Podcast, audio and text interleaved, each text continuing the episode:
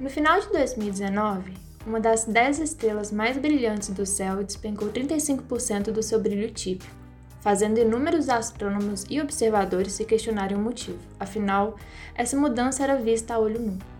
A morte dessa estrela era uma mera suposição, mas mesmo assim fez com que criássemos uma grande expectativa sobre o fenômeno. Só que, para decepções de muitos, pouco tempo depois, a estrela voltou ao brilho normal, porém a dúvida continuava. O que está acontecendo com Betelgeuse? Olá, mundo! Meu nome é Isabela, sou monitora do grupo de astronomia da UFMG. Estou aqui com a também monitora Beatriz. Olá, mundo! E hoje vamos falar sobre o estudo que saiu na Nature sobre a estrelinha travessa, que no final de 2019, né, a época pré-pandemia, época que éramos felizes e não sabíamos, e também ali no início do ano passado, ela deu uma súbita apagadinha e fez com que a comunidade astronômica virasse atenção para ela, completamente para ela. Inclusive, ela até apareceu no Bom Dia Brasil.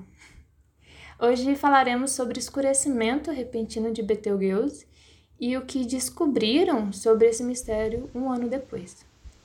Então, Bia, conte um pouquinho sobre Betelgeuse pra gente. A Betelgeuse é uma supergigante vermelha da constelação de Órion. Ela é uma estrela massiva e estrelas massivas possuem um tempo de vida menor, sendo na casa dos milhões de anos, e não dos bilhões, como estrelas menores. E sabemos que as supergigantes vermelhas evoluem para supernovas e são consideradas as maiores estrelas do universo. A Betelgeuse ela possui um raio de 900 vezes maior que o raio do Sol, por exemplo. Essas supergigantes são estrelas que já estão no estágio final da sua vida. Depois que acaba o hidrogênio em seu núcleo, passa por essa evolução e se encerram como supernovas, em uma violenta explosão. E assim, só para dar uma imagem imaginativa assim, o ouvinte. Afinal, com números é um pouco complicado, né, de ter uma, uma ideia de dimensão. Imagine assim que Deus no lugar onde é o Sol, né, no centro do sistema solar. Então, digamos que ela englobaria todas as órbitas até mais ou menos Júpiter. Então, dá para ter uma noção assim de quão grande ela é.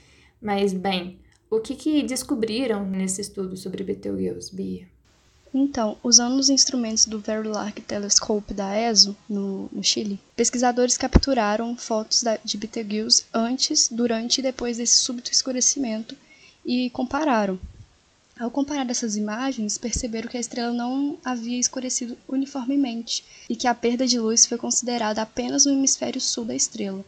Algumas posições até então eram sobre um aglomerado de poeira que bloqueava a visão da estrela e uma mancha fria na superfície de Betelgeuse.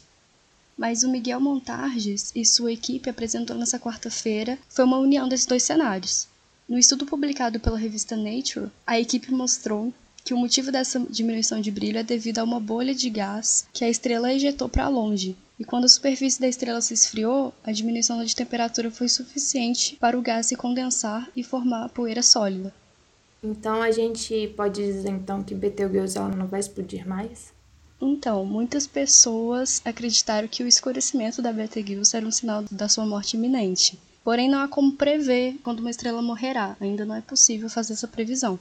E a Betelgeuse também pode não dar muitos avisos sobre essa eventual morte. Essa estrela em específico atrai tantos olhares irresistíveis por ser uma esperança de ver uma supernova acontecer em nossa galáxia. E tal acontecimento poderia ser observado por nós aqui na Terra, sendo esse evento incrivelmente raro. Para ter uma noção, a observação mais recente de uma supernova na Via Láctea é anterior à invenção do telescópio. E uma hora a Betelgeuse irá explodir, mas por enquanto ainda não sabemos quando isso irá acontecer.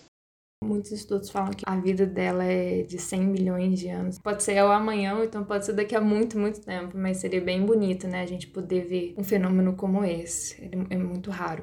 Outra coisa que eu queria falar também é que eles, a gente tem alguns equipamentos como sensores de neutrinos, então quando acontecesse isso, a gente teria mais ou menos uma ideia de o que está acontecendo, sabe? A gente não tem previsão, mas a gente tem mais ou menos uma ideia se fosse começar a acontecer.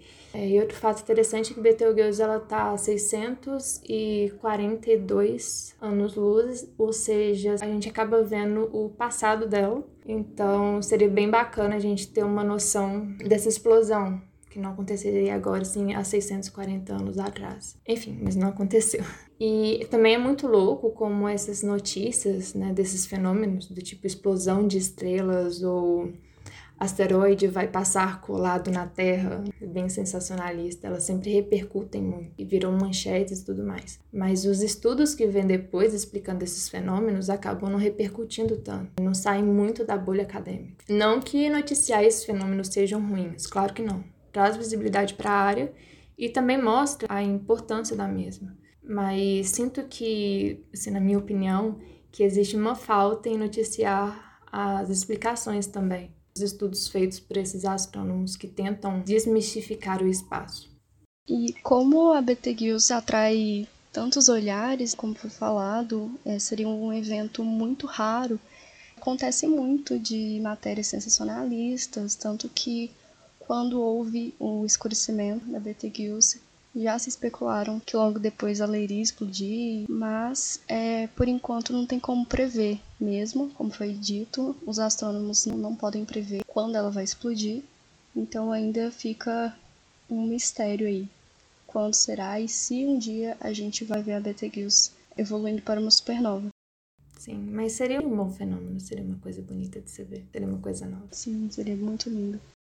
Chegamos ao fim do episódio. É, obrigada, Bia, e obrigada, ouvinte, por ouvir até aqui. Saiba que a gente sempre repete isso, né? Você é o motivo do nosso projeto, sério. Não vamos deixar você esquecer disso. É, gostaria de agradecer ao FMG, à ProEx e ao coordenador do nosso projeto por nos dar essa oportunidade, esse lugar para a gente falar. Se erramos, vocês podem nos corrigir no link que está na descrição, assim como também dar sugestões de temas e tópicos para falarmos aqui. Não esqueçam de nos seguir nas redes sociais, sempre estamos postando sobre vários assuntos ligados à astronomia e avisando também quando tem novos episódios. Inclusive, eu gostaria até de agradecer a galera que está mexendo nas redes sociais. Está tendo muito conteúdo lá ultimamente, é muito legal e está sendo um trabalho incrível. Então, parabéns, gente. Então, se vocês quiserem dar uma olhadinha lá e seguir, é nosso Instagram é astronomia.ufmg e no Twitter, astronomiaufmg. Conto com você na próxima semana. Até a próxima, mundo! Obrigada, Isabela. Obrigada, Observatório. Obrigada, UFMG. E obrigada você que está ouvindo até agora. Tchau!